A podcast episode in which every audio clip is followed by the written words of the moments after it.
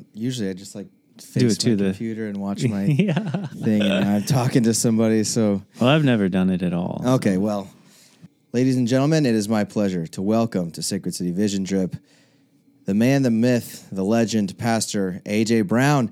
We're doing a short, um, short because there's not not many of these interviews taking place, but uh, given that Pastor Appreciation was uh, just last October, and really.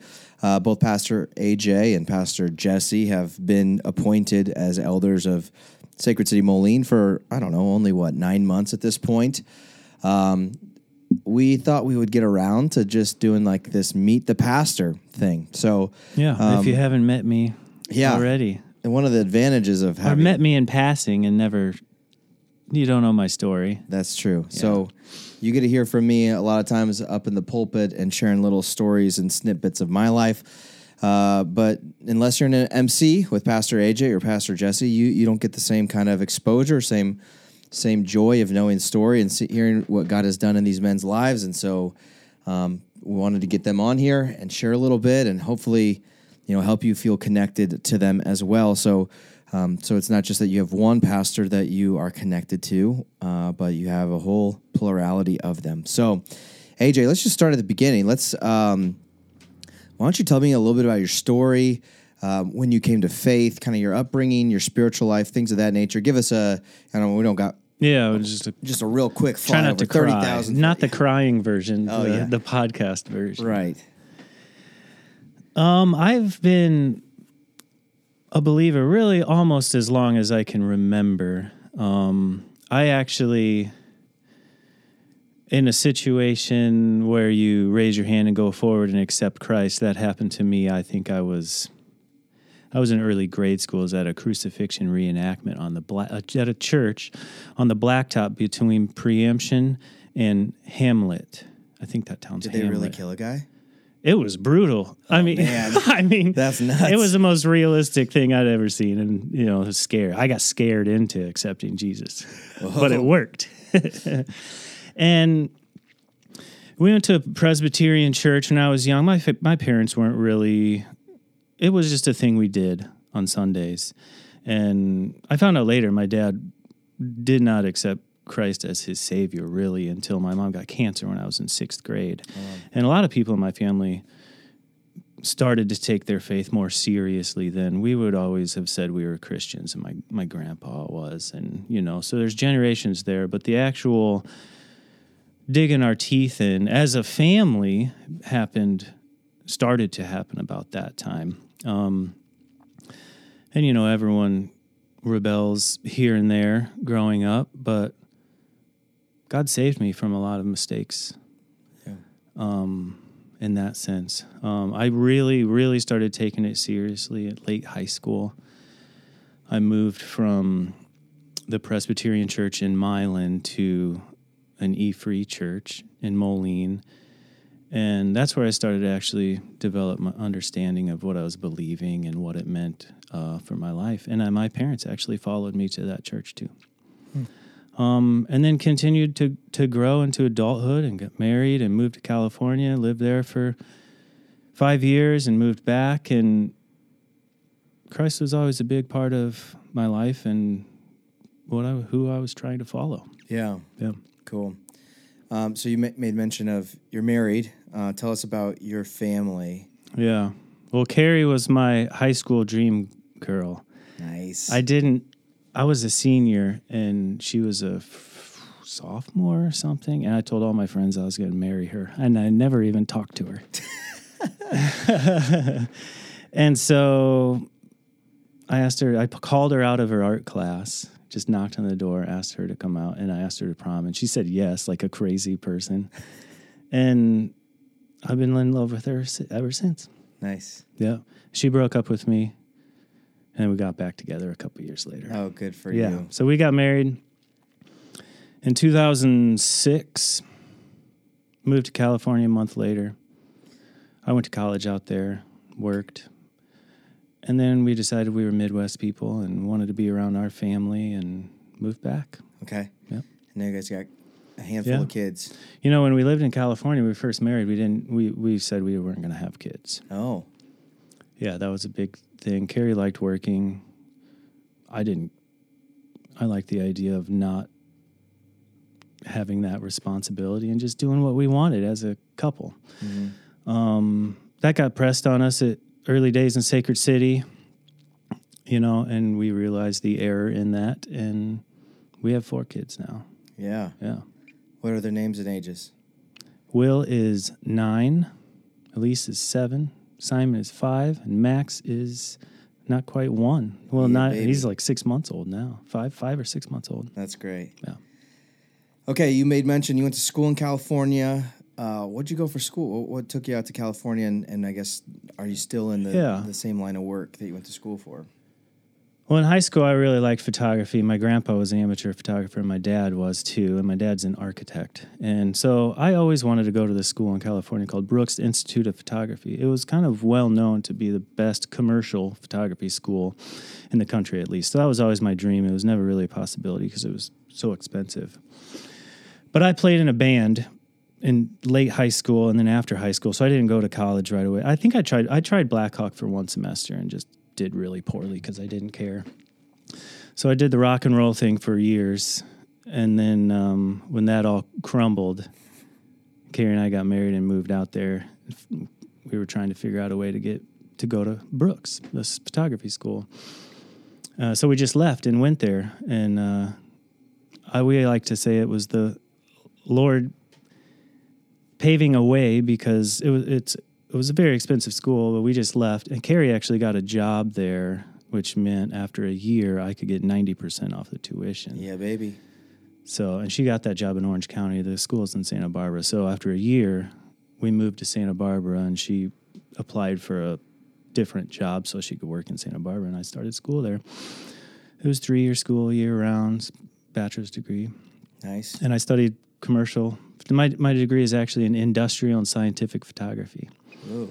Um, microscopic stuff, high speed, low speed, um, things like that. I applied for a job at NASA after college. Actually, That's neat. they probably laughed at it, but so we moved back here. I always liked architecture, knew I wanted to shoot architecture. Um, and that's what I do now. So I've been doing that for myself, just working for myself for 13 years. What's the name of your company? AJ Brown Imaging. Nice. Yeah. So if you need somebody to take pictures of your house, AJ's the guy. Yeah. I don't actually do that. How? Oh, oh. okay. So be an architect or be a builder, and then Yeah. then give AJ a call if you need some photos. Um. So you went out to California, and then felt like you were Midwestern folks. Uh, at what point in coming back did you guys get involved with Sacred City, and what what was kind of the draw to? Because you you guys have been around Sacred City since the the not just the Yeah. beginning of Sacred City Moline, but Sacred City Church. Yeah. So when we moved back, that well, that was one of our big concerns. Is we weren't we didn't think we would find a church we liked. Um, but the week we got back, our friends invited us. Justin Dean was living in Omaha still and coming back, I think once a month or something. Okay. And trying to establish an MC. So we got invited to that. And it was just at someone's house. There was probably 30 to 15 to 25. I don't know. There was a big group. It Yeah. would have been a big MC by our standards now. And we went to that, and it was like nothing we'd ever seen before. It's just real and authentic, and people actually sharing where they where they are in their real life, day to day, and their struggles. And um, and he was trying to t- train us to tease that out and also know how to fight it and and turn everything to Jesus. It was kind of like mind blowing. Like, what the frick did we just experience? You know. What was so different? I mean, your previous experience to that. Well, it was always you go to church on Sunday, you know, and then do your small group or Bible study or whatever it was called. It was always a little study, and you get to know people a little bit, and it was normal. Um, and we hadn't heard of anything like this before or seen it, um, where people just come in and say, "I'm really struggling with this, and I need help." Yeah. And so I liked that. I always liked real authenticity. So we're kind of hooked. And they brought beer. That, that was cool. um, so we went back the next time, and then you know, within a couple months, Justin moved back and started the first MC, that, and we were a part of that. Nice, Yeah. nice. So you, you've been around Sacred City for a long time. You've worn several hats. You've been a, a missional community leader for a long time, and that I don't know, probably what. I don't know. I wouldn't even know. Well, I probably in the early days, and maybe it's still this way, is you get thrust into MC leadership a little before you're ready Yep. in your mind, or maybe even the other leader's mind, but you just push. Um, so we were pushed into leadership pretty early because we were part of that first core group. So within the first year and a half, I think we were co-leading an MC. Yeah, and you guys were at, at one point. You guys were hosting missional community in your house. I hosted it for many years at our house. Once, once, well, it was before Sacred City Moline, but I think we had two Moline MCs at the time. Yep. I think you're right. And then um, off of that, the Moline Church itself was planted. Yeah. So let's let me ask you this: uh, You've worn hats. It seems like through the years, there's just been an increase of responsibility. Um, as far as your involvement with the church, the responsibility that you take on, your family's growing, your business is growing. Um, what uh, what made you want to pursue eldership? Uh, We're told that it's a noble, it's Yeah. a noble pursuit, but what what about it had the draw for you? I was kind of thinking about this on the drive over here. Um, and I think really I've just done it out of obedience. For the, I mean, there's a lot of other reasons that go into it, of course, but if I was to boil it down, which is kind of what I like to do, um, it started out just as obedience, but every every weight that I've put on myself or Christ has put on me has pushed me closer to Him, a deeper love for Him, zeal for Him, knowledge, um, and wisdom. Like I've just grown. Every responsibility that I take on helps me be closer to Jesus. Oh, Um, so I just haven't stopped taking on more. I'm sure there's a place and time to stop, but it's worked for me so far. yeah. You know, No, I'm. I'm so very, that's my favorite part of of, of all of this is just you. Ha- I've had to grow closer to Jesus, otherwise I will drown. And yeah. you know, Yeah, that's a keen observation there. What um, what what what would you say that uh, as far as like the elder team goes, um, we all have unique giftings. Um, what I guess what would be one of the contributions that you bring to the whole elder team in general? Yeah, I mean, I don't know. I tend to think, I, I, not that I have you guys on a pedestal, but I think your gifts are more in line with what a typical elder or church would would need.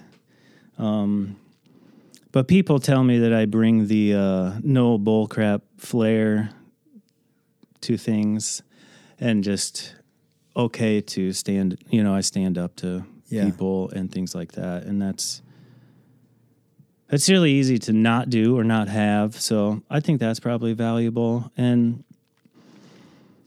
I have kind of a different different types of people are drawn to me than than and I've always liked that. Um, more creative type people flock to me for some reason, and um, Yeah. not to say more interesting, but just uh, you know, it's I've always made friends with with all types of different people. I never had a specific friend group. I was a floater, right?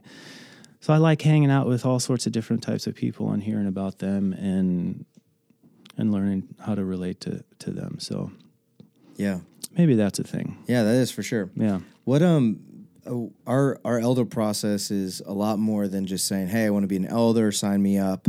Yeah. Um it pretty it's a long process. There's there's actually not a real time frame on it. It's just like Yeah. we're going to set out, we're going to read some books together, we're going to grow together, we're going to read and pray and and try to lead together and all this stuff and and eventually you come to the end where it's like it's time to go. It's time to make this official. um, or it's it's time to find a different way to serve the church. One of the two. Um, talk to me a little bit about the elder development process. What was that like for you? Um, what what were maybe some of the high points? What were some of the harder points of of going through that? Um, and, may, and, maybe even in your story of of moving towards eldership, maybe a couple of things that really you felt like God brought this to you so that you would be ready to step into this leadership capacity. Yeah, maybe uh, in, interrupt as I go okay. because there was a lot of questions. Lot there. There's like nine questions packaged into one. Yeah, what was the first one? Uh, just your experience with yeah, the, just my experience with the, the development process. process. I think it took me about two years total from the time I texted Sam in the middle of COVID from sitting in my garage one time. Like, I'm sick of this. I'm I'm in, you know. Yeah. And then, uh, yeah, it took about two years to the final assessment in the installment uh-huh. or so, something yeah. like that. And like everyone else, I think I was intimidated by the amount of reading. There is quite a bit of reading. I've never been a reader, right? I've made myself sure. over the years and developed that muscle and I still am and I'm thankful that I am actually. But that was the daunting mountain in front of me. But I just plugged away, plugged away at it, knowing that it was forming me mentally and spiritually. And the more I did it, the more I loved it. Yeah. Um, honestly, I think everyone should do it. Whether or not you, read those books, whether or not you want, you, you want to be an elder or not, mm-hmm. pursue eldership anyway. Um, I'm glad I did. Even if I would have been not approved, I would have been glad I did. Yeah. Yeah. Uh, it's it's good to hear that. There there certainly are a lot of books to read through that, and if you're interested, we do have a a packet somewhere, uh, probably buried on our website, about the elder development process, what it entails, what books, uh, the different phases of it, and so there there is a, a, great deal of, of self. The beginning phases of it is a lot of just yeah. you're, you're self managing to read and to get through some material and start forming some theological opinions and having discussions about those. Where do we stand as a church? Mm-hmm. Personally, wrestling through some hard things a lot of the times. Yeah, um, big concepts, and then and then uh, then we invite you into more of a cohort scenario where we're talking about pastoral matters and how do we tackle this and how do we think pastorally thinking about leadership moves, thinking about the direction of the church and planning and praying and things of that nature. And then eventually you move into the assessment phase mm-hmm. where there's a written exam um, and there's a uh, an oral exam that happens and you sit down with the the already appointed elders and and so that's just a little bit of a, a you know overview of what that process looks like. But there is a great deal of of reading. Um, well, the spiritual form. I mean, the reading. So you don't go to boot camp and then leave boot camp and stop training. Yeah. Right. So I think it developed a habit of reading and a desire to read and it's, a, it's not a desire to read. I still don't like reading, yeah. but I have a desire to learn sure. and knowledge um, and the spiritual formation that just um, comes out of that. Yeah. You know, that's what I have a desire for. Yeah, that's great. What um what excites you the most about being a pastor? There's a lot of hard stuff, but there's a lot of great stuff mm-hmm. about being a pastor. What what excites you about stepping into the office of elder at Sacred City Moline? Um I get excited when people that we are called to lead start leading themselves. Yeah themselves and the people around them and their families. I think that's the most exciting thing for me so far right now. Um, other than what's like going in, on in my heart, but like the the seeing some fruit of of the labors, exciting for sure. And I've I've had to like, I used to lead MC with Trent, and uh, we would be walking out. How how do you think tonight went? And I'd always say, "Oh, this and this and oh, I can't." And he's like, "You always want more. You always want more, man." And so it's the the the long game mentality. Yeah. The I always like I would go to in high school. I would go to Best Buy on a Tuesday when my favorite band was putting out a CD, and I'd buy it and rip it open and drive around and listen to it the whole time. So I want that gratification right now. Uh-huh.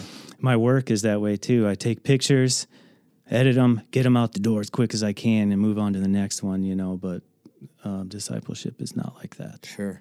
So I've had to learn that. And so I think uh, the Lord has worked frustration out of me, Yeah. frustration with people, which it, which is actually was part of my assessment. They said you have to be careful because Jesus is patient with you.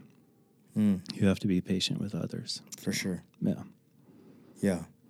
Yeah, that that is certainly a challenge of pastoral ministry is change happens on God's timeline, not our own. Yeah. You know, and, and learning that does take time.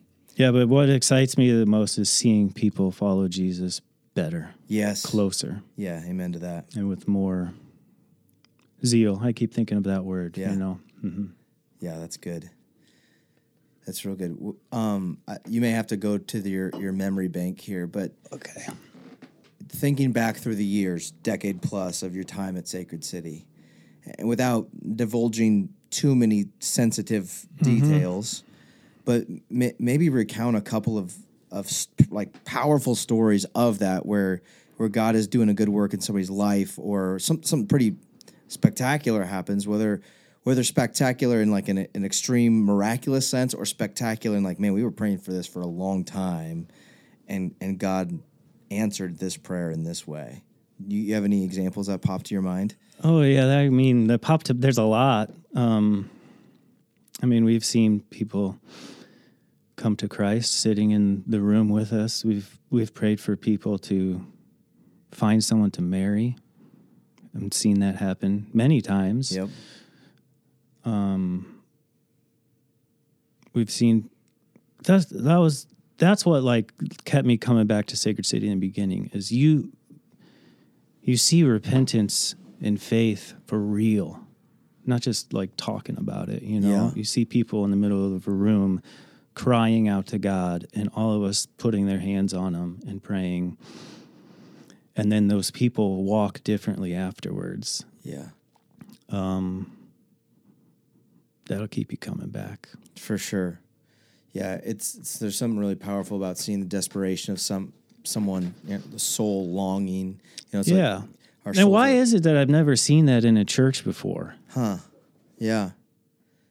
That kind of makes me mad, you know? I was ripped off this whole time until then.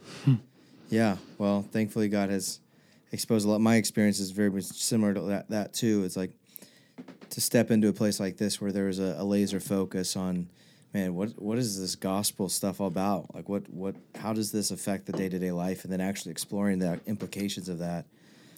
Yeah, I think people feel ill equipped to fight their sin. And that's just a lie. That's a lie. I mean, that's what the community is for. Um, I didn't know how to fight my sin before. I prayed for it to go away. Mm-hmm. but that's about as far as it went, you know. So the value of community was all was all new to me, Yeah. and it's it's still exciting. It's like um, it's putting flesh on what the Bible says to do and to live like now, you know. Yeah. No, that's good, man. That's good. Um, I got maybe like one or two more serious questions, and then maybe some lighthearted ones that ended, if that's cool with you. Yeah. W- What's something, or, or whether it be, what's something that's helping you learn right now? Whether it's a book or a podcast or, um, or this theme that keeps God keeps pop- popping up with you. What, like, what's something that you're learning, and what's the the method of learning? oh, hmm Putting you on the spot. Yeah. Well, I've during the eldership process, there was a lot of relational things that happened to me that were really hard. So I'm learning a lot that way. Just more life experiences, hard things. Um, but again, back to reading books. This is I never thought this kind of talk would come out of my mouth, but like if you're not doing it, you're really missing out on Yeah. the, the amount of wisdom that is in the pages of old dead guys and old living guys is it's incredible. Um, so I'm always I probably retain everyone. You know, I probably retain five percent of what they say ten percent. So I knocked it down. um, but and I've really ever since I've started doing the liturgy on Sundays, and I think I'm getting better at it. But I've had liturgy shape. I've dove into the idea and of liturgy. I listen to a daily liturgy every morning. I start my day that way, and liturgy, the liturgy, it's just informed my day and all of our day. The whole day is a, we have a liturgy, you know, and like ma- having that fall in line with the liturgy of Christ, like listening to a daily liturgy of of scripture reading, you know, proclaiming your faith, repentance, you know, going through that daily is Yeah, has been I've been pushing it on my MC like crazy. that's good. If you're not listening, you got to listen to always posting. Today's liturgy was fire. You Yeah. better start listening. there you go. Yeah. There you go. Uh, okay, what what's one thing that you that you are just praying for for our church? That you just keep going back and you're pestering God and say, God, give us this, give us this, give us this. What's that? Mm-hmm. What's that one thing that you keep going back and asking God for? Oh, I have two. Okay. Well, I've been praying for the people of Sacred City Moline to dive deeper into rich theological understanding of all of life and why we do things the way we do things so they can be equipped for my second thing is more people to come through the doors. Um, that's my biggest prayer right now Yeah. is the people we have to go deeper and more people to walk in. Yeah, and one thing that you've been saying that I think even goes down a layer further is that our people would be filled with the joy of the Lord. Uh, yeah, man. The the joy of the Lord is what's going to do all of that. Um, that's been my, yeah, you're right. That has been Yeah. the biggest key to this puzzle uh, right now is us the the Spirit moving in our hearts like like we've never experienced before. Yeah, to count it all joy. Yeah. Count it all joy. No, that's good. Okay, let's wrap it up with some fun stuff here and, and close her down. Uh, if you have a free afternoon, Saturday afternoon, it's nice outside. What are people going to find you doing? Uh, it's probably just playing with my kids outside or smoking a cigar. Okay, a Or ci- both. cigar. Yes, or both. Uh, So you're a- you're a cigar enthusiast. If people, Yeah. people don't know, you're I smoked one before I came over here. nice. I was wondering if maybe I'd crack one out for this, but my throat keeps drying out. So, yeah. I, So s- I smoke through those little little pains. committed to the cause. Okay. Um, what? Uh, pick out a TV show. You're gonna sit down and watch a TV show for 45 minutes. What show are you choosing? right now, I don't care. Top top one or right now? no, right now I've been working through uh, the Loki series. They're putting out a new Loki episode Okay. once a week or something like that. Marvel So our old friend Ash Simpson during COVID, I never, I had never seen any superhero movies. They're, for, I always thought they're stupid. They're for kids. Whatever. I have a lot of stupid, really harsh opinions about stuff that's unnecessary. But so he convinced me to start watching Marvel movies. So I watched all of them over, you know, Oh, okay. four You years or whatever. them all in one no, day. no, I don't have that kind of time. um, yeah, it's a. F- I mean, they're gods. Yeah. You know, it's interesting to. It brings stupid shows to life if you look at it through, like a biblical worldview. Yeah. What what what are they playing off of here? Uh-huh. You know. But I'm, I'm a, I like I love The Office. Yeah, baby. I've seen every episode of The Office probably ten times. Yes. Before we I read start, books. we should start a podcast about The Office. I think we could do it well. Yeah. Okay. All right. What about um, hobbies, interests? Like, what about this sport? You get what sport? Yeah. What's your favorite sport? What I grew up playing watch? basketball. I was on the high school basketball team and stuff like that. Oh, we didn't cover. Where did you go to school? I went to school, Rockridge, Rockridge. High School. I grew up in Andalusia, so Rockridge High School is a conglomerate of all the little towns around Edgington, Illinois. Um, there's about 112 people in my graduating class. Nice. normal country town, not not too different from Aledo. Okay. so I can I click with some Aledo folks because I know their style. yeah. Yeah. Um, but I, I played basketball. I was the sixth man. So that's like the first guy off the bench. So I wasn't an all star by any means. But I couldn't dribble very good. I'm slow and I was short, but I could make three pointers. So they'd put me in to let the good people rest and hopefully I'd drain Drain a couple threes. Yeah. Nice. and then I'd be, then they'd pull me out and be like, all right, I'll be down at the end of the bench hanging out with my buddies. but I don't watch basketball anymore. I became too woke. The NBA frustrates me. uh-huh.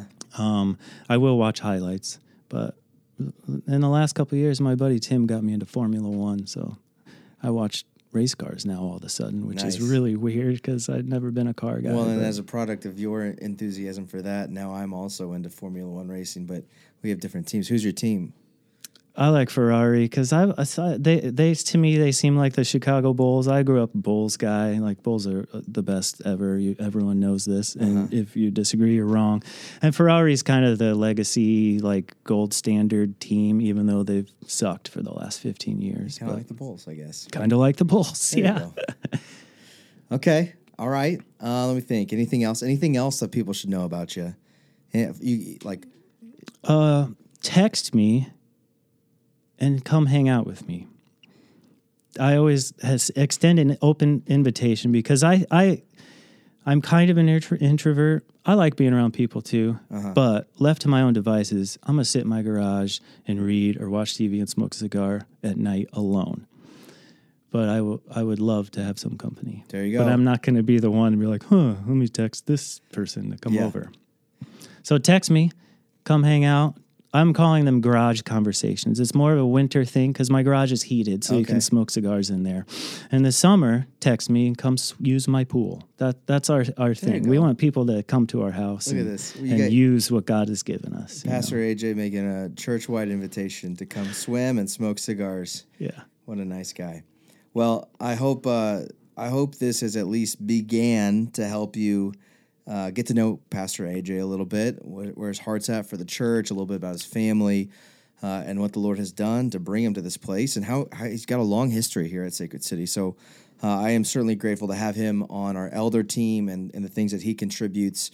Um, and man, let's let's continue to to take the hill together. Grateful for you, brother, and uh, ask that the Lord would bless our work here. Yeah. Amen to that. Well, guys, thanks for listening. Uh, we hope you enjoy this episode. Tune in for the next one as we sit down with Pastor Jesse.